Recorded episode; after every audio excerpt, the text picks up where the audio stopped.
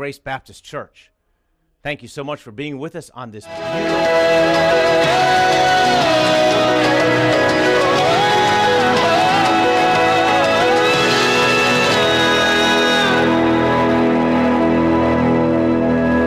guilt in life, no fear in death. This is the power of Christ.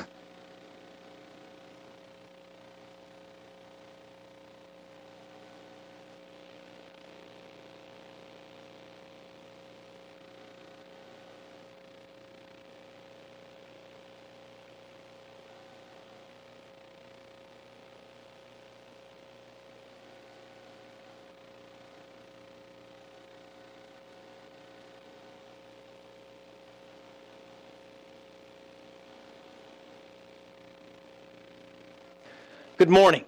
Good morning. And welcome to Grace Baptist Church. Thank you so much for being with us on this beautiful Sunday that the Lord has given to us this morning. A couple of announcements before we begin our service.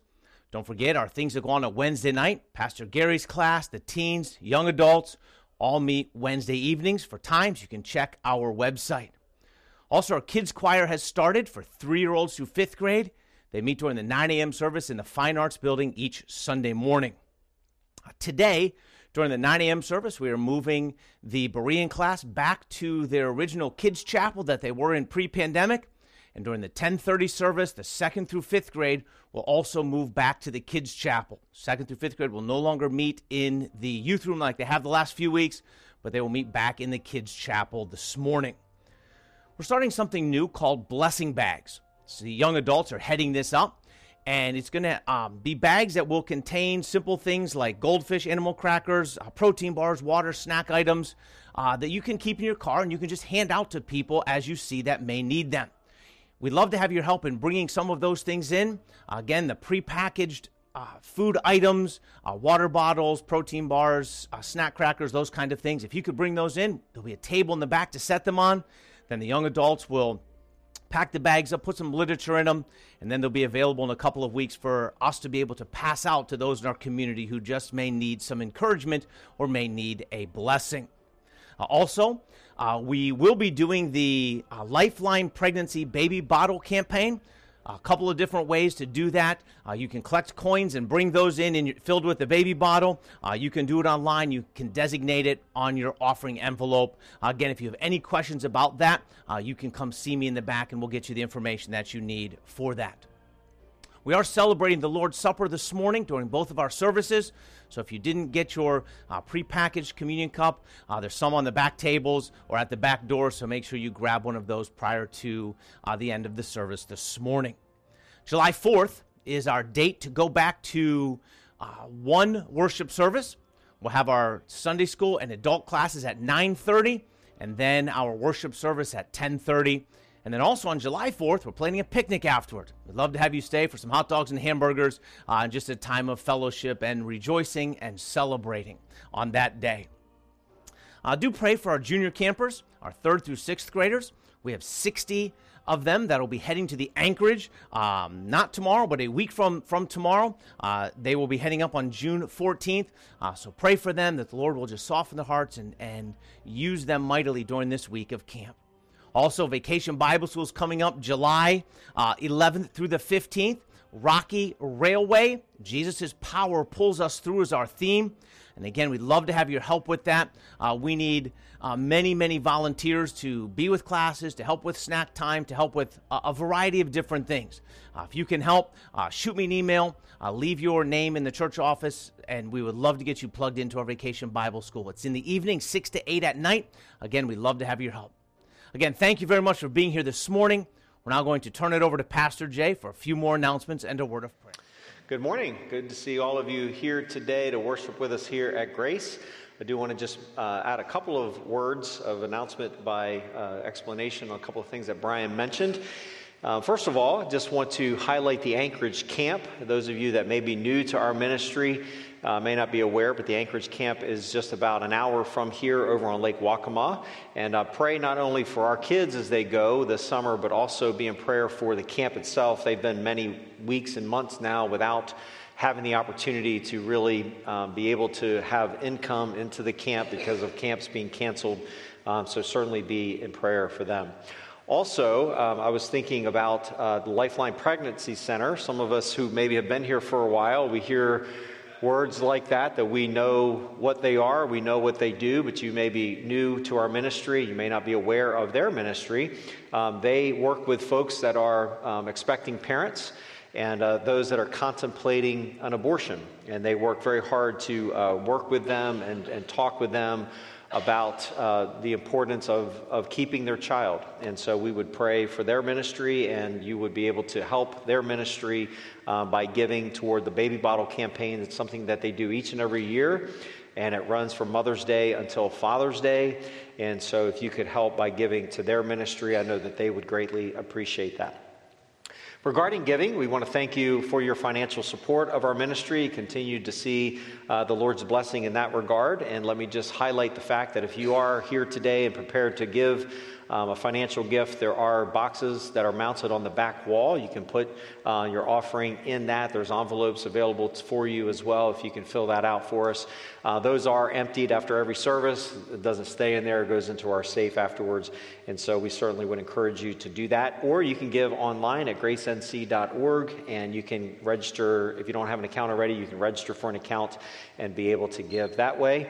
Uh, regardless of how you give, we just thank you for your faithfulness and how you've supported our ministry over the last several very long and very confusing months, and uh, we thank you for that. Um, let's go ahead and have a word of prayer, and then we are going to move into recognizing our graduates. Let's pray.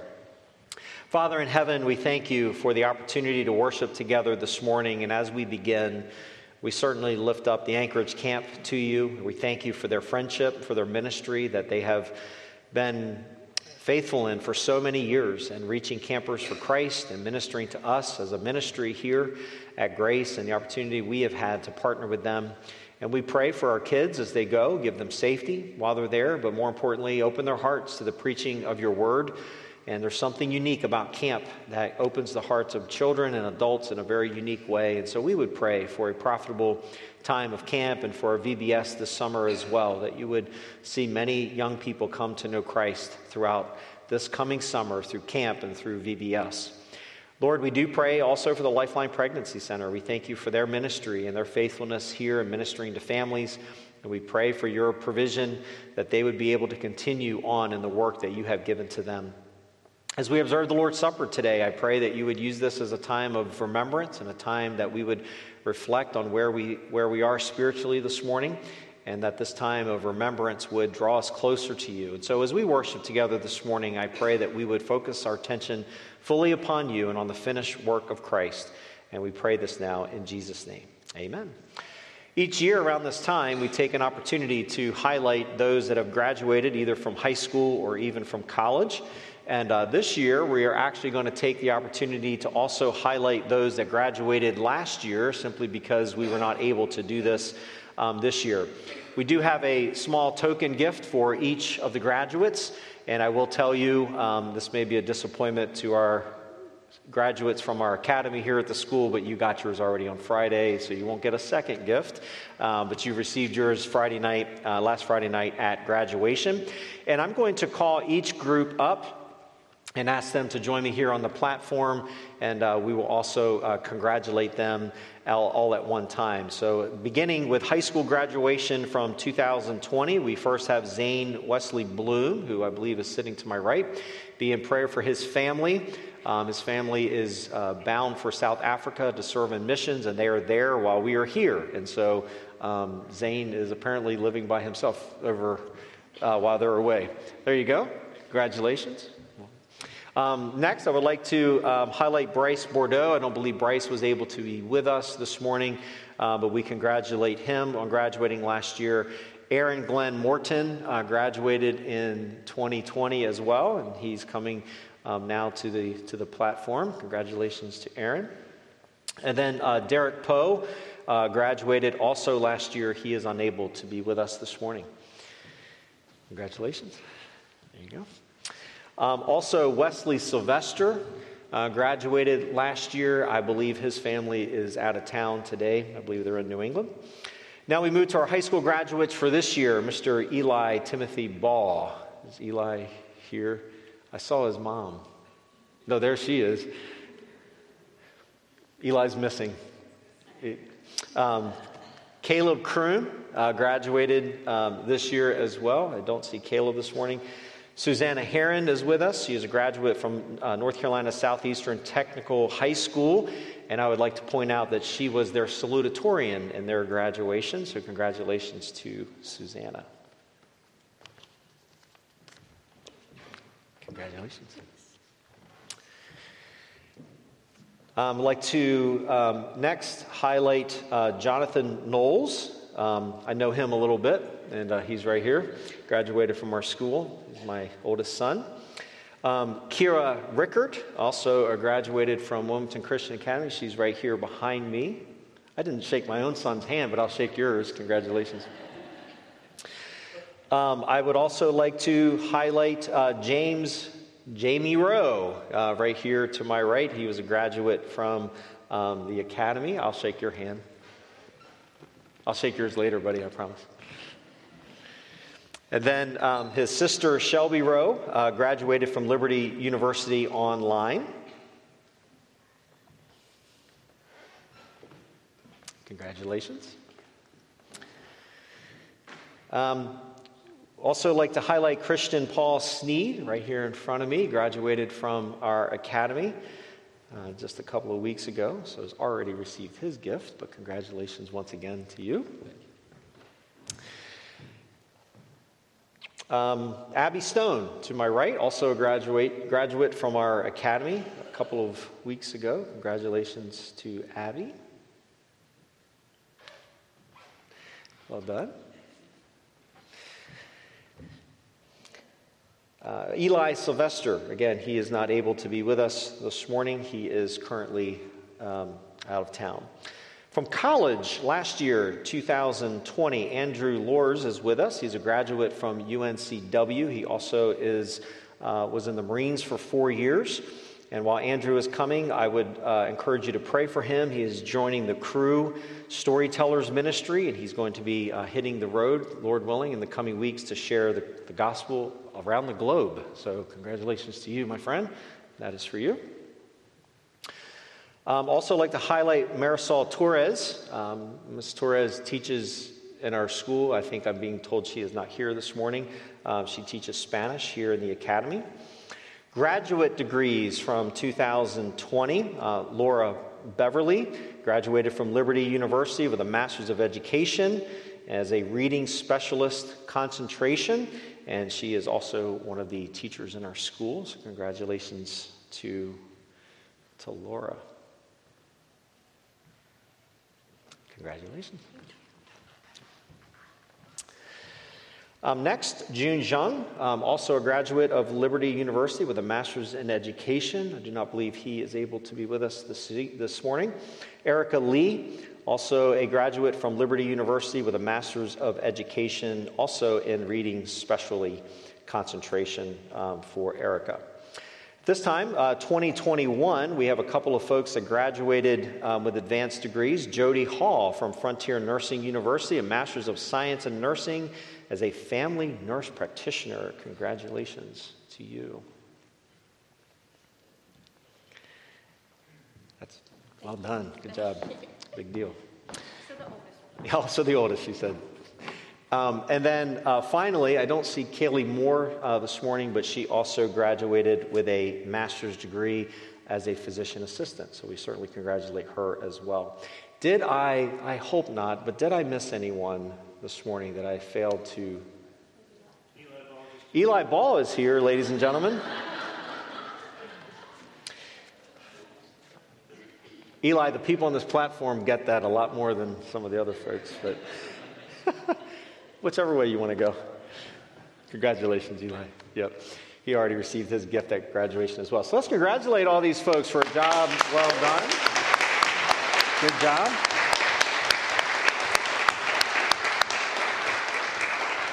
And let's also just have a brief word of prayer for them as they go on their next step of, of life. Let's pray. God, thank you for these folks that have worked so hard in achieving the degree that they've gotten or the high school graduation that they have achieved. Lord, it's a it's a big deal to uh, go through education and to do well and to graduate. And we thank you for each one that is up here with me this, this morning. Pray for direction now as they go into the next step of their lives, that you would direct their steps and protect them as they do it and give them strength and courage to stand for the gospel wherever you may call them. And we pray this in Jesus' name. Amen. Congratulations. Amen. We're proud of our graduates. We're glad they made it. And uh, that's all I have to say about that. We're going to miss them. Just leave it at that. We're going to begin to prepare our hearts now to partake of the Lord's Supper in just a few moments. And uh, we want to begin to prepare ourselves by singing praise to our Savior, Jesus Christ, who is the Lamb of God who takes away the sin of the world uh, but who is also the victorious, resurrected Lion of Judah. Let's stand as we sing, How Great is Our God. The splendor of the King, clothed in majesty, let all the earth rejoice, all the earth rejoice. He wraps himself in light and darkness tries to hide and trembles at his voice and trembles at his voice. How great is our god? Sing with me how great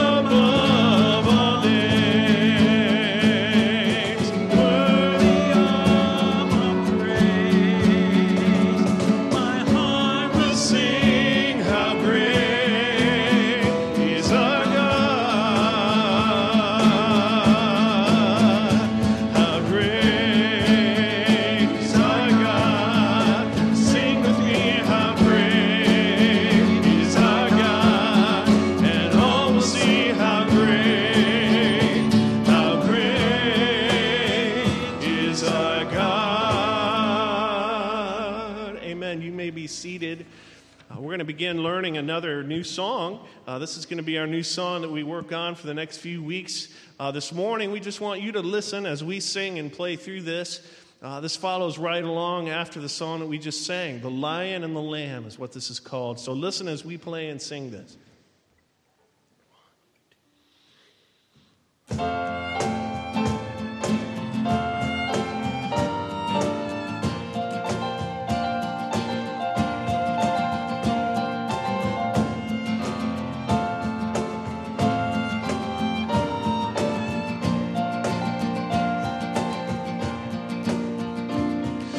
He's coming on the clouds. Kings and kingdoms will bow down.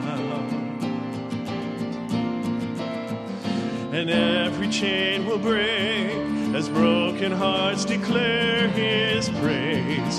Who can stop the Lord Almighty? Our God is the lion, the lion of Judah. He's roaring and every knee will bow before him. Our God is the Lamb, the Lamb that was slain for the sin of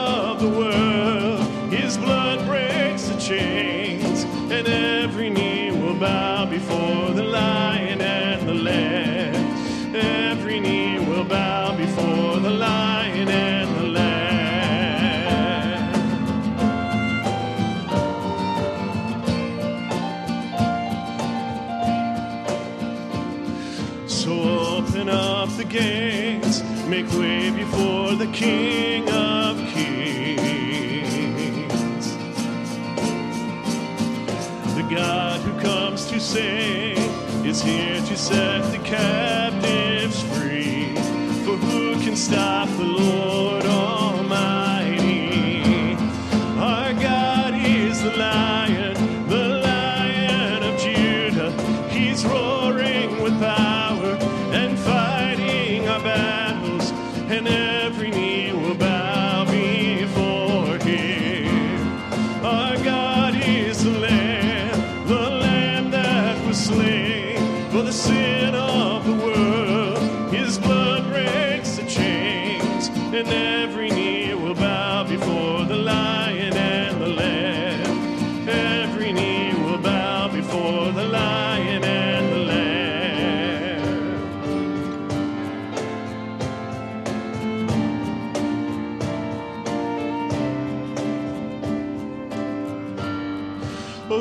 can stop the Lord Almighty? Who can stop the Lord Almighty? Who can stop the Lord Almighty? Who can stop the Lord?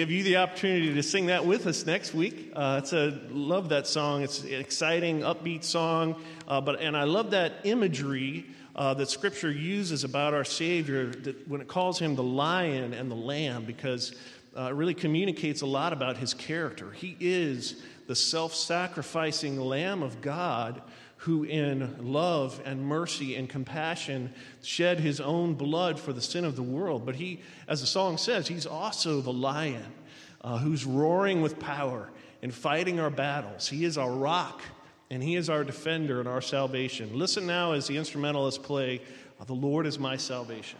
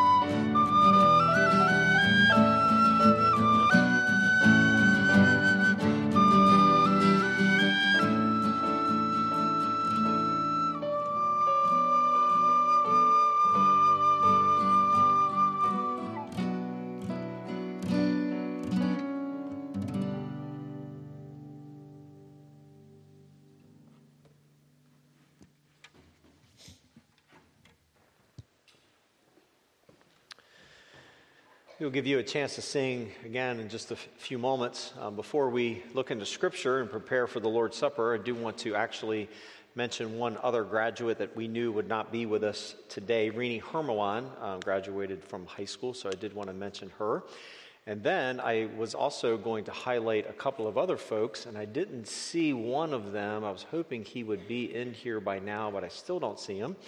Um, but each year here at the Academy, we give longevity awards. And uh, this year we have two very special ones. And the first is uh, Mr. Baron Nobles, who is our school administrator. He has been here for 35 years. Uh, was actually a student here in the academy as well. He works with our Pathfinders ministry.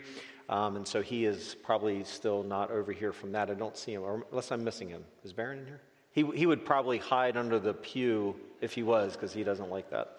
Um, the second one, somebody very special to me, um, works very closely with me, Miss Margaret McCoy, um, to my left, who is on the sign language duty at the moment. She has been here at Grace for 40 years. And so let's give them both a round of applause.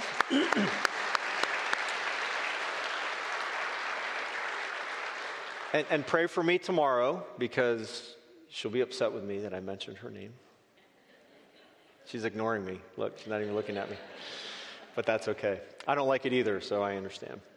Um, if you're visiting with us this morning, I do want to take this opportunity and welcome you and thank you for joining us here at Grace. We're so thankful to have you part of our worship time here today. And uh, there is an opportunity for you to get a little information back to us. There's a visitor's card that's in the pew in front of you. It looks like the one on the screen behind me. And the way this works, you just take your smartphone and scan uh, the QR code, and it'll take you to a place where you can fill out a couple of questions for us. That gives us the privilege of following up with you. If you have any questions about our ministry or if we can help you um, in any way, certainly would want to do that. You can also visit our website at gracenc.org and get some of your questions answered there as well. If you're watching online, uh, we would encourage you to fill out one of our online digital visitor cards, and we would also like the opportunity to follow up with you as well. We are observing the Lord's Supper today, and the way we have been doing this because of the COVID situation is we've been using the little prepackaged Lord's Supper um, packaging. And so if you did not receive one, um, and you are planning to observe the Lord's Supper, we can get one to you in just one moment. Um, but while we're while we're preparing for it, if you are visiting this morning and you're wondering, should I participate? Should I not? Um, all we ask is that if you have genuine faith in Christ and if you have questions about what that means, I'll be explaining that a little bit this morning. If you have faith in Christ and you know for sure that Christ is your Savior and you are living obediently to the Lord, we would invite you to join us in observing the Lord's Supper. But if you did not get a packet, um, I was going to have someone bring it to you, but I don't see the person. Larry, Larry will do that for me. Larry, if you need one of the little prepackaged um, Lord's Supper things, uh, just slip up your hand and Mr. Larry Ball will get one over to you. Don't be shy about it, um, and he'll bring one of those to you. As we prepare our hearts for the Lord's Supper this morning, I do want to draw your attention um, to one particular theological word. And we'll get to that word in just a moment. I'll explain it in just a moment. We're going to look at a handful of texts this morning to look more specifically at this word. But before we talk about this important word, I want to draw your attention to the realities of the day and age in which we live. We all know this, this is not new to you. I'm not telling you something you probably have not already noticed yourself, but we are living increasingly in a very secularized culture, a culture that is increasingly filled with secularism in all aspects of life. Um, we do have one more right here, Brian, Pastor Brian. We are living increasingly in a time in which secularism is, is taking over our, our culture. Things have certainly changed. You, many of you grew up in the South. I grew up in the Northeast, and so it's a little bit of a different experience uh, for those of us that didn't grow up in, in the South. But I still remember as a kid when I played baseball and Little League and, and those types of activities that we never had games on Wednesday nights, ever. Um, we did not play on Sundays, ever. Uh, those were days that were guarded as church days. And I remember our baseball coach, we did have practice on Wednesdays, and I remember our baseball coach would call us in at the end of practice and he'd say, All right, boys, get yourself to your Wednesday night youth group. Let's go. I wonder today in our culture how that has shifted away from the idea that church, God, even religion was a very major part in our culture, but increasingly that is rapidly declining. In fact, I would argue that one of the major mantras of our current popular culture is that there is this belief that we can somehow redeem ourselves. That we don't really need a God, we don't really need a Savior, that we have the innate ability in ourselves to save ourselves or to redeem ourselves. Now, there's many ways that we can arguably try to redeem ourselves, but some of the more popular ways that people try to re- receive or achieve redemption is often through their political ideology. Or sometimes it is through their economic prosperity or even social activism. We understand that all of these things have one major truth about them is that we all believe that we can do something to earn salvation or to achieve redemption. Now, don't misunderstand, political involvement is part of being a good citizen. I understand that. We, as our, our uh, as our country goes, we all root for economic prosperity, of course. And there is a time and a place for social action. I understand all of those things. But we have to understand that eternal redemption is not found in any of these activities or any other activity that you could insert into that list. So that brings me to the theological word that I want us to think about this morning as we come to the place where we are in a few moments going to remember the Lord's Supper. The word is this the word is justification. This word is a forensic word. And it means simply this it indicates God's gracious pardon and acceptance of a repentant and believing sinner. Justification. And I want to take the next little bit and explain this word a little bit more specifically, not really with my words, as much as explaining it to you from some theological texts that are found in the Bible that we can look into Scripture and find out what does this idea of justification mean? How do we receive salvation? How do we receive redemption? And who is it available to? Well, if you have a Bible, I would invite you to find Psalm chapter 32.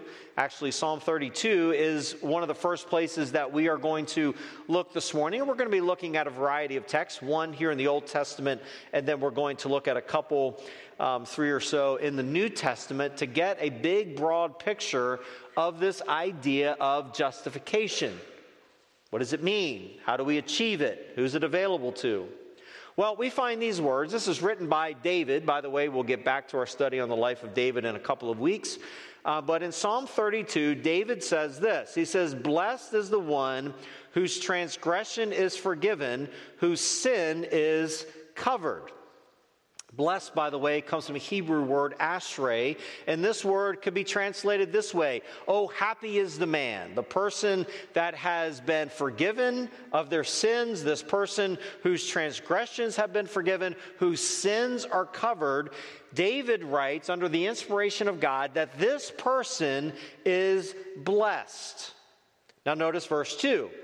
Blessed is the man against whom the Lord counts no iniquity. Now, stop right there for a moment. Think about what David just said. He said that a person is blessed when they have no iniquity counted against them by God. It's always interesting to me that even in our judicial system, that when someone enters a plea, they've been accused of a crime, that no one can make the plea that they are innocent. They can make the plea that they are not guilty of that particular crime, but they cannot argue, even in our judicial system, they cannot argue innocence because none of us are. There is no one who can claim absolute sinlessness or can, can, can, can, can, can say that they are without iniquity, that they can make this claim. Well, thankfully, David says that the man who has no iniquities counted against him by God, this person is blessed. Well, that ought to get our attention. How do I do that? How do I reach the place in my life when a holy, righteous God who is absolutely perfect looks at imperfect me and counts no iniquity against me? How do we achieve that? Well, David keeps going in verse 3, and he says, For when I kept silent, my bones wasted away through my groaning all day long. For day and night your hand was heavy upon me. My strength was dried up as by the heat of summer. David is talking about this time of conviction. He knew that he had sinned against God. He understood that his sin, while he was not talking about it, he was holding it inward, and he is talking about the effects of God's conviction. God's hand was heavy upon him. Notice verse 5 I acknowledged my sin to you, I repented of it. I acknowledged it. I admitted that it was true about me, and I did not cover my iniquity which is our general pattern of behavior, by the way, is to cover everything that we do against God. And I said, I will confess my transgressions to the Lord, and you forgave the iniquity of my sin. Now, if you're paying close attention, you will notice the word justification does not appear in those verses, and I understand that. But we have this picture that David gives to us a man that is experiencing conviction of his sin. He's even experiencing sort of this emotional stress over the fact that he is not admitting his sin, but he talks about the fact that he acknowledged his sin toward God. He was honest. He didn't cover his iniquity. He repented of his sin. He confessed it, and God forgave him. So, who is justification available to? It's available to sinners. It is available to people who have violated God's word. We'll talk more about that in just a moment. But notice when David says that he was forgiven, he was forgiven simply by confessing his sin. Now, to be fair, David was a believer at this point, but he also understood that even as a believer, there was this necessity to repent of his sin and to acknowledge his sin before God, and God forgave him. Now, as New Testament believers, we want to look at this idea of justification in New Testament terms, and particularly, we're going to look at a couple of Pauline texts, a couple of scriptures written by the Apostle Paul, once again, under the inspiration of God. And we're going to see in these two texts a couple of very common themes that we want to think about this morning and understand how these apply to us. The first one is in Romans chapter 4. In the first four verses of this chapter, the Apostle Paul writes this What then shall we say was gained by Abraham, our forefather, according to the flesh? For if Abraham was justified by works, he has something to boast about, but not before God. For what does Scripture say? Abraham believed God, and it was counted to him as righteousness. Now, to the one who works, his wages are, are, are not counted as a gift, but as his due. In other words, when we labor, when we uh, fulfill an obligation at work, that our employer pays us a wage, we earned it. Scripture says that what we have earned because of our works is actually damnation. So when we talk about we want to get what we deserve or we want to get what is owed us, we have to be very careful in theological terms because what is owed us is God's judgment.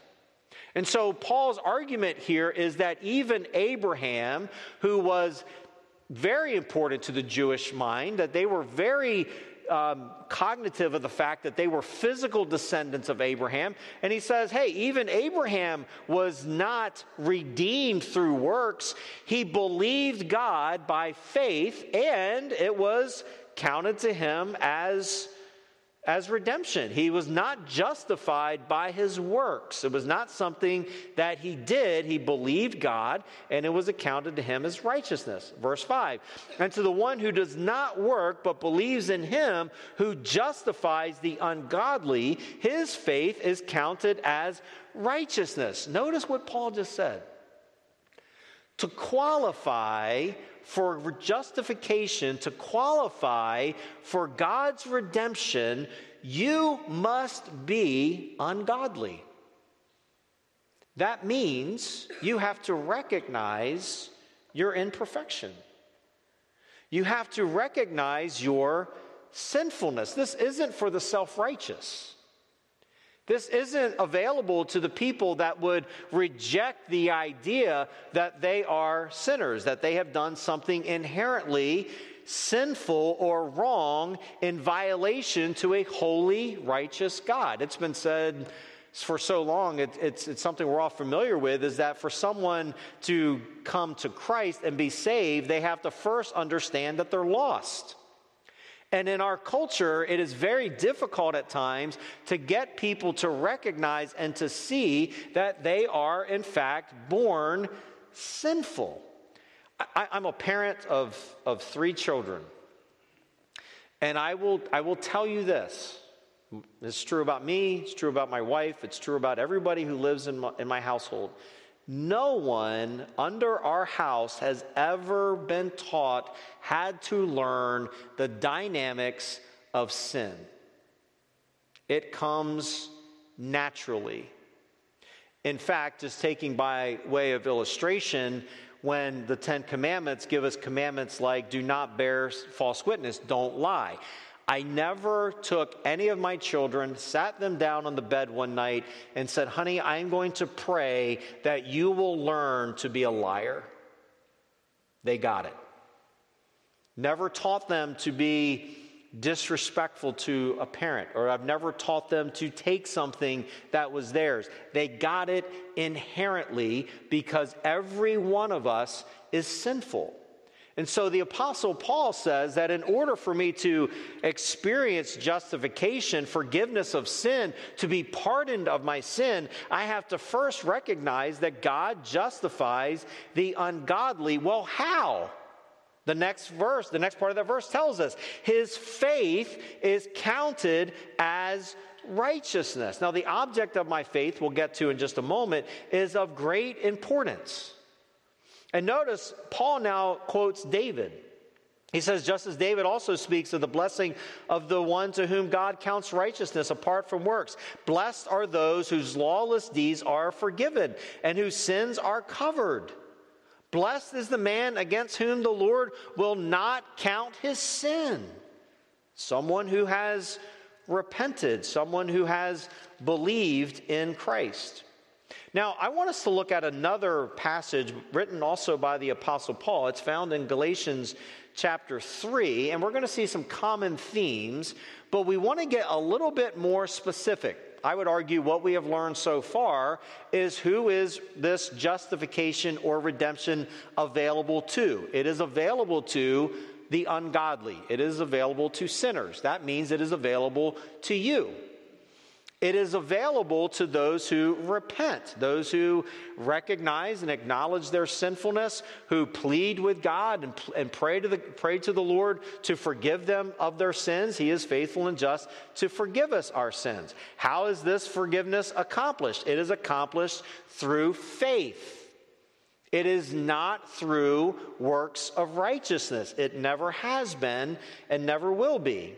In Galatians, we're going to find some of these same themes that we saw in the book of Romans, but we're going to see a little bit more specifically of how the Apostle Paul explains this idea of justification and redemption.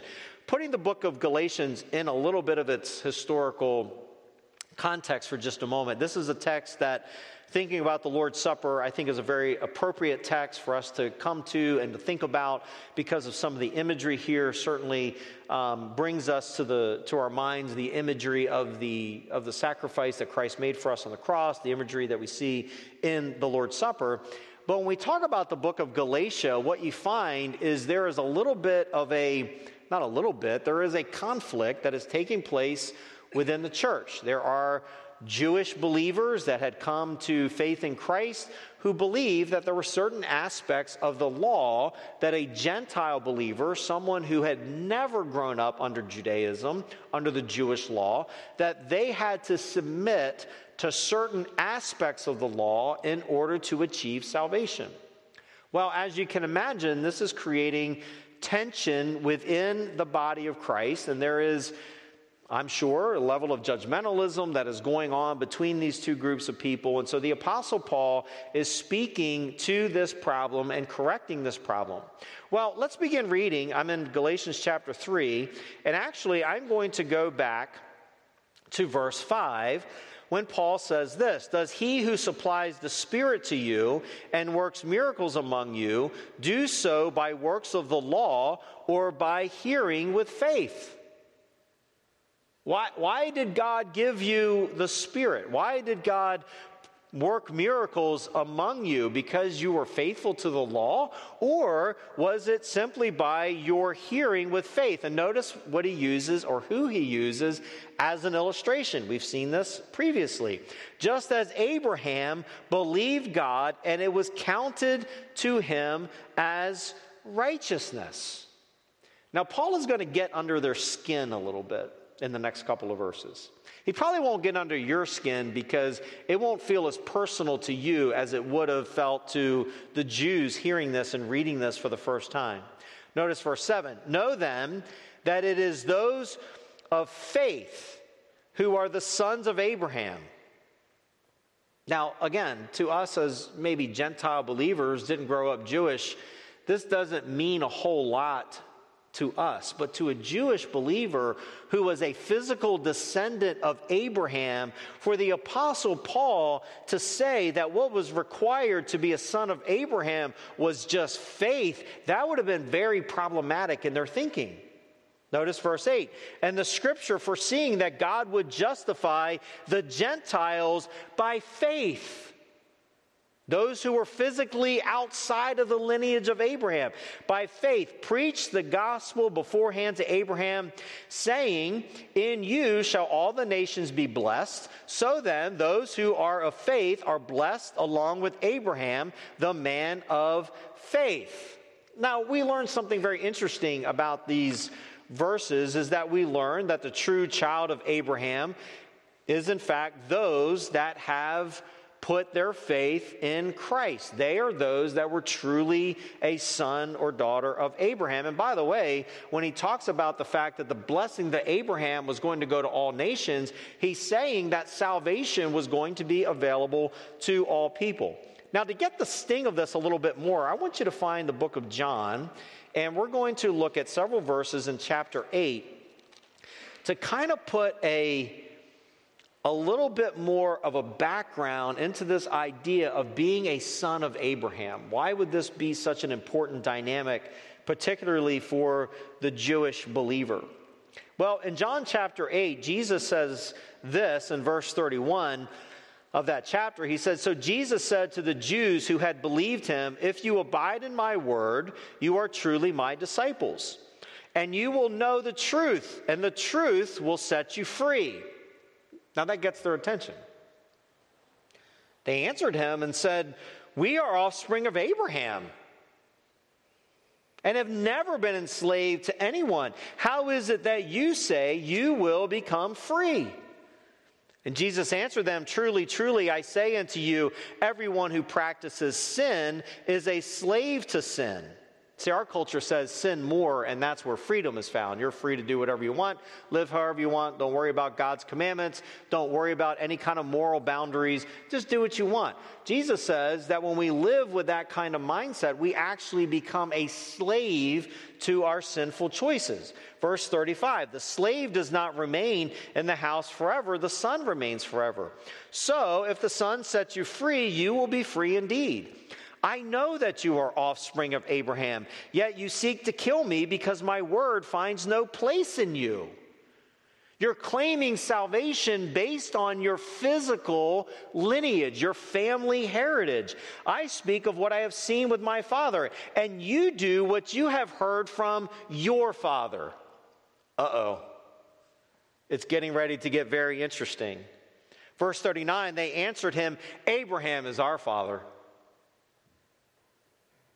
Jesus said to them, If you were Abraham's children, if you were truly, genuinely a child of Abraham spiritually by faith, you would be doing the works Abraham did.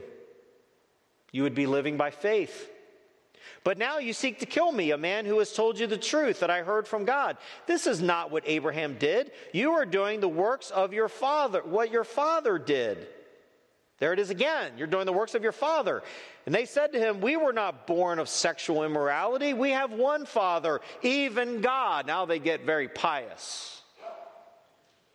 And Jesus said to them, If God was your father, you would love me, for I came from God, and I am here. I came not of my own accord, but he sent me.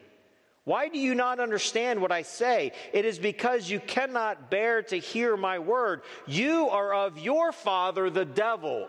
Wow. You're, you're not a father, you're not a child of Abraham, you're a child of Satan himself. Why? Because you're denying what I'm saying. You're denying my teaching. You're denying the gospel.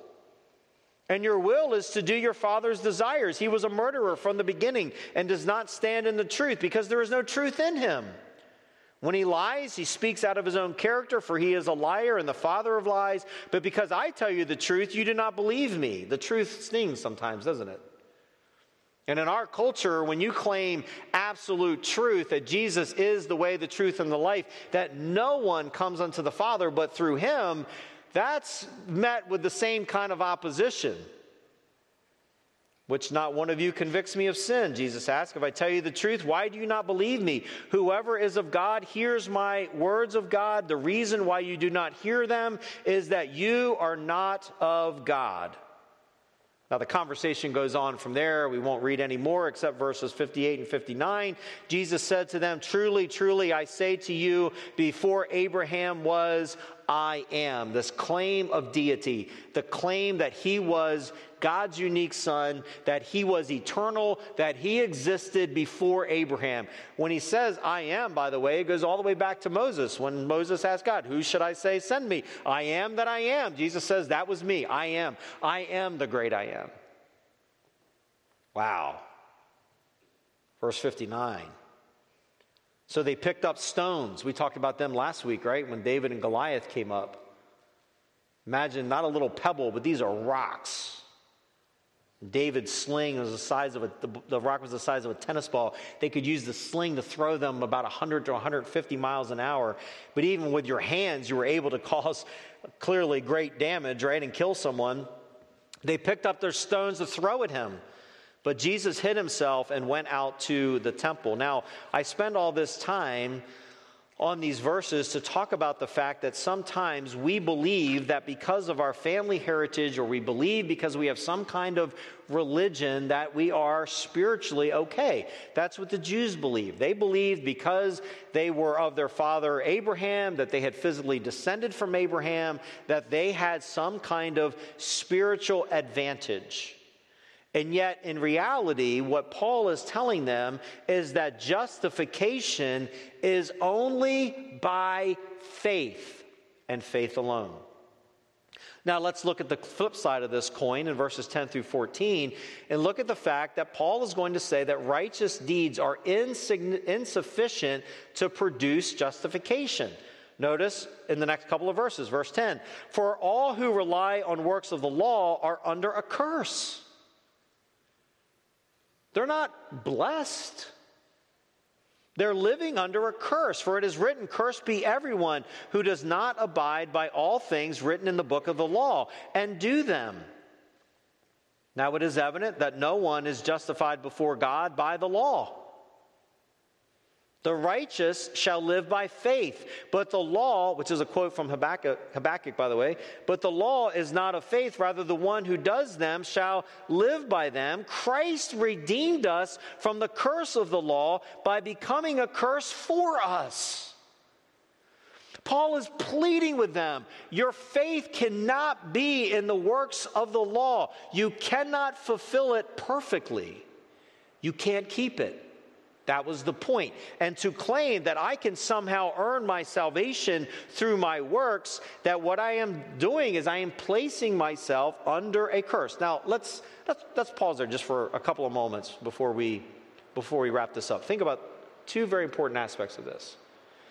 Number one, was it theoretically possible that someone could keep the law perfectly and achieve redemption? Theoretically, sure. In reality, no way. Absolutely not. Impossible. I grew up being taught, I've told you this before, I grew up being taught the idea of sinless perfection. I grew up with the idea being taught that you would eventually reach this place in your life where you were sinless, and if you became sinless, that you would keep your salvation, and if you didn't live sinless, you would lose your salvation. I grew up hearing that. Well, at about the age of 16, I went through a very difficult trial in my life, and I came back from this trial, and I was determined that I was now going to live as a 16 year old boy absolutely sinless. I was going to be righteous. I was going to be pure. I was going to do everything that I was supposed to do to keep my salvation. Now, be careful how you answer this question. How long do you think that lasted? Do you think I did it? Be very careful. Of course not. It lasted like 16 seconds. And what, and it was, and I tell you that I walked away from, it's like, fine, if I can't be sinless, then forget all this. I'm done. I can't do this. And it was almost like it was that that the Holy Spirit said in my in my heart and in my life is that you got it. Now you got it. You cannot do this on your own. You cannot work your way to salvation. The second point is it doesn't mean our salvation doesn't work, doesn't take action, but we cannot work for our salvation. And now Paul brings us to this imagery that Christ redeemed us from this curse by becoming a curse for us. Because it is written, Cursed is everyone who is hanged on a tree, so that in Christ Jesus the blessing of Abraham might come to the Gentiles, so that we might receive the promised Spirit through faith. Now, understand the law was not altered, it was not suspended or disregarded, it was fulfilled in Christ. That's why Paul says in Romans 10:4, for Christ is the law, the end of the law of, for righteousness to everyone who believes that Jesus became sin for us. Jesus laid down his life for us. He took on the penalty of our sin on the cross of Calvary. He received the curse of the law so that we might live. So, as we turn now to the Lord's Supper and we sing a couple of songs about the truths of the Lord's Supper, ask yourself are you truly, genuinely a child of God by faith, and faith alone, and in Christ alone? We're going to, before we partake of the Lord's Supper this morning, we're going to sing a couple of uh, meditative songs to prepare our hearts. Um, in addition to learning new songs every month, we also want to be uh, learning new arrangements of some of our traditional hymns. Uh, I talked about that a few weeks ago. Uh, the reason being that uh, we, we love these old hymns, and the words are second to none. And uh, so we want to help keep them alive and keep them fresh and keep them communicating to new generations. We want our youngest generations to fall in love with these hymns just as we have. So we're going to take the opportunity, we're going to uh, take one more opportunity to sing the new arrangement of Jesus Paid It All that we've been learning. Uh, so if we could stand, please. Remember, the melody is the same uh, as it's always been, but the rhythm is a little different. Let's sing it together Jesus Paid It All.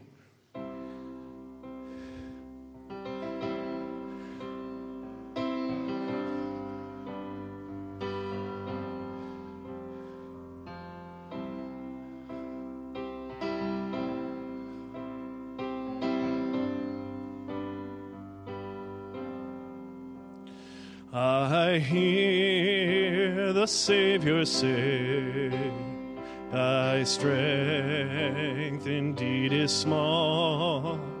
Child of weakness, watch and pray.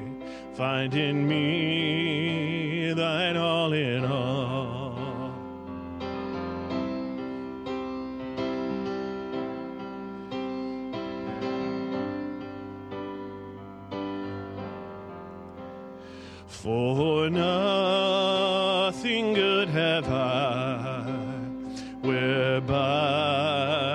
Thy grace to claim. I'll wash my garments white in the blood of Calvary's Lamb. Jesus paid it all. Oh, to him I owe. Sin had left a crimson stain. White as snow.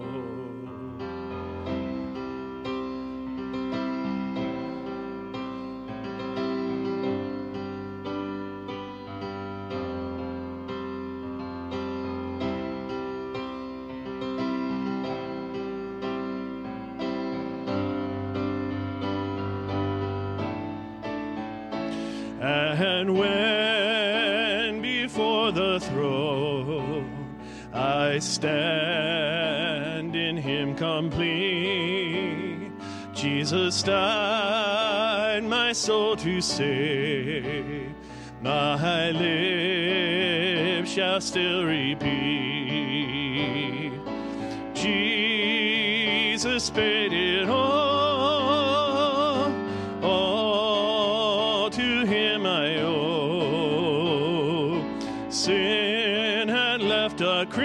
stain. He washed it white as snow. Jesus paid it all. All to him I owe. Sin had left a crimson stain. He washed it white as snow. Amen. You may be seated. Uh, today, we're going to start learning uh, a new arrangement of a different traditional hymn. This is going to be the one that we work on here for a couple weeks. This is Just As I Am, and the, the verse of this is exactly the same as the traditional hymn, so it's going to be everything that you know. It just has a chorus that's been added. Um, so, we're going to start by singing that chorus. I'm going to sing the chorus for you once. And then we'll go back and sing that chorus again, and I'm going to ask you to try singing it with me. And then we'll go back to the beginning of the song and sing a couple of verses. So listen as I sing that chorus once. Just as I am. I come broken to be mended. I come wounded to be healed. I come desperate to be rescued.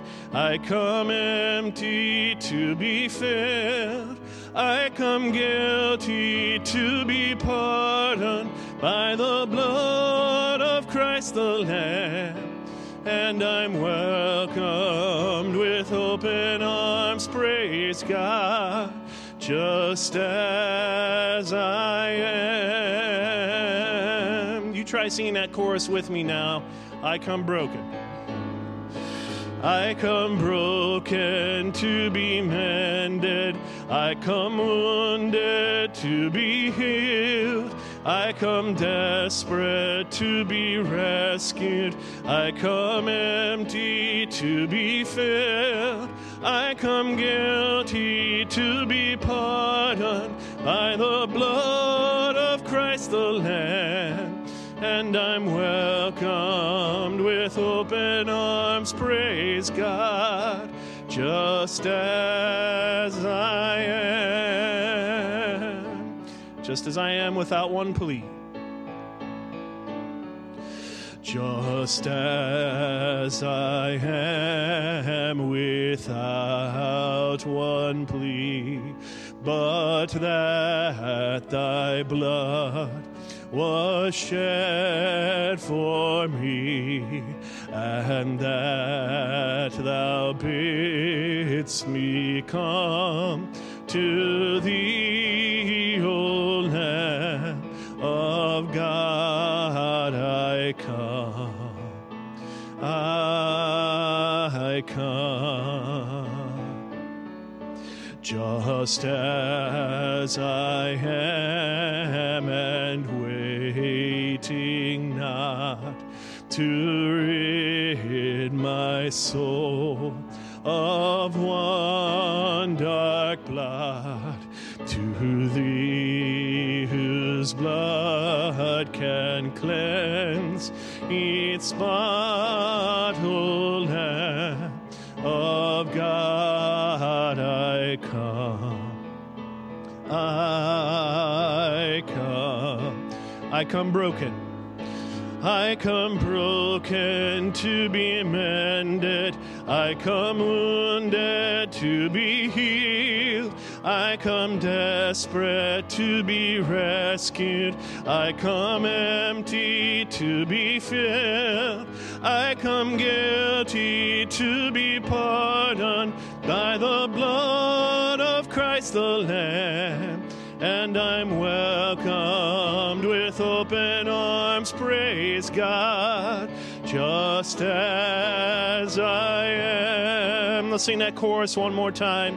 I come broken to be mended. I come wounded to be healed. I come desperate to be rescued. I come empty to be filled. I come guilty to be pardoned by the And I'm welcomed with open arms, praise God, just as I am. Amen. At the very heart of the Reformation, the reformers argued very adamantly that salvation was by faith alone, by grace alone, and in Christ alone.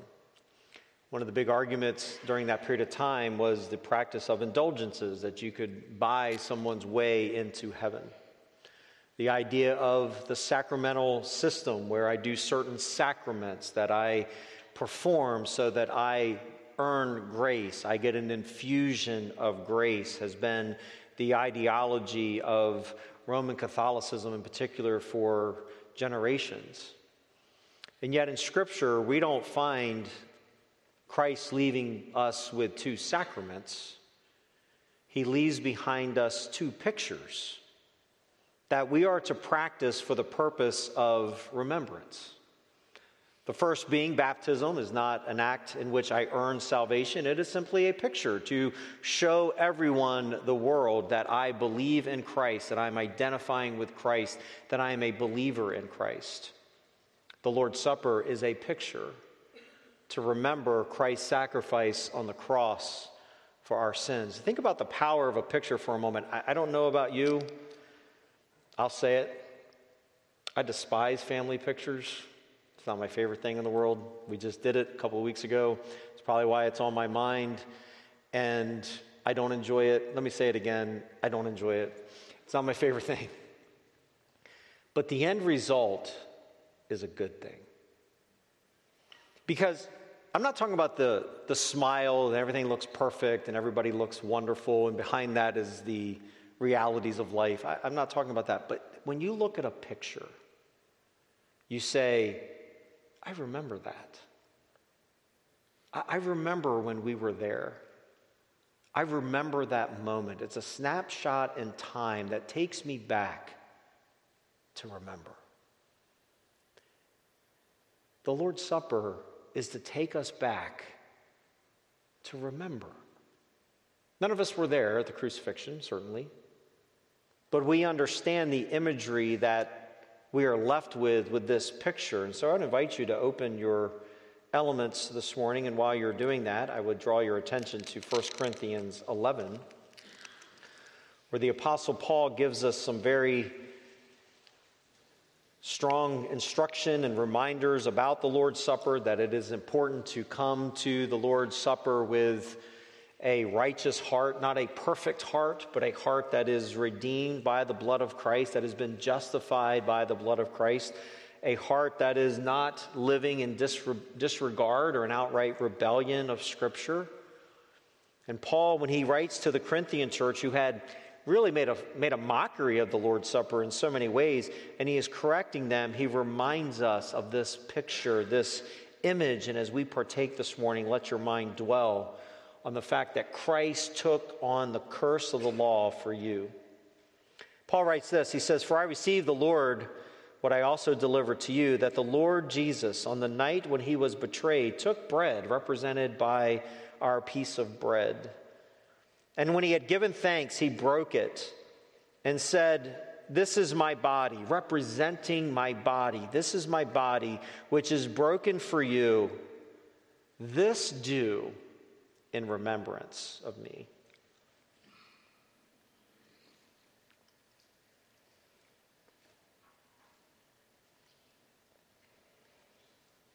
Understanding that the night that the Lord's Supper was instituted, Christ had yet to go to the cross. And I often wonder, as the disciples and others watched the crucifixion, how these words rang in their minds.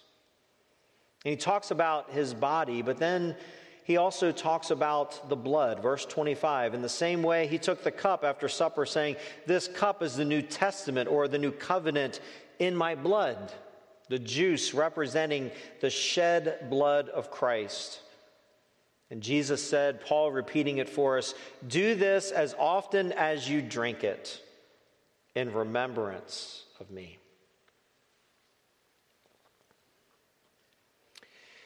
Lord, we thank you for this picture that we have to draw our minds back to Calvary, that we cannot save ourselves, we cannot redeem ourselves. We cannot earn justification through our works of righteousness, but through faith in Christ alone and by grace alone, we can enjoy fellowship with you and be your child. So, Lord, we thank you for this picture, picture of crucifixion, and obviously pointing toward the day that, that you would resurrect from the grave. And we thank you for the hope that we have in Christ. Thank you for the opportunity to observe the Lord's Supper today, and we pray this in Jesus' name. Amen. We're going to close with a stanza of one song. Pastor West is going to come and lead us in that. Before we do that, if you could help us by throwing the cups away in the trash can on your way out, that's a big help to us. And then also, there is two offering plates in the back. If you would like to give toward our monthly benevolence offering, let me encourage you to do that as well. Pastor West. Let's stand. And let's just close by singing, Thank you, Lord, for saving my soul. That little chorus, we'll sing it without instruments. Sing it together. Thank you, Lord, for saving my soul. Thank you, Lord, for making me whole. Thank you, Lord, for giving to me Thy great salvation, so rich and free. Amen. You're dismissed.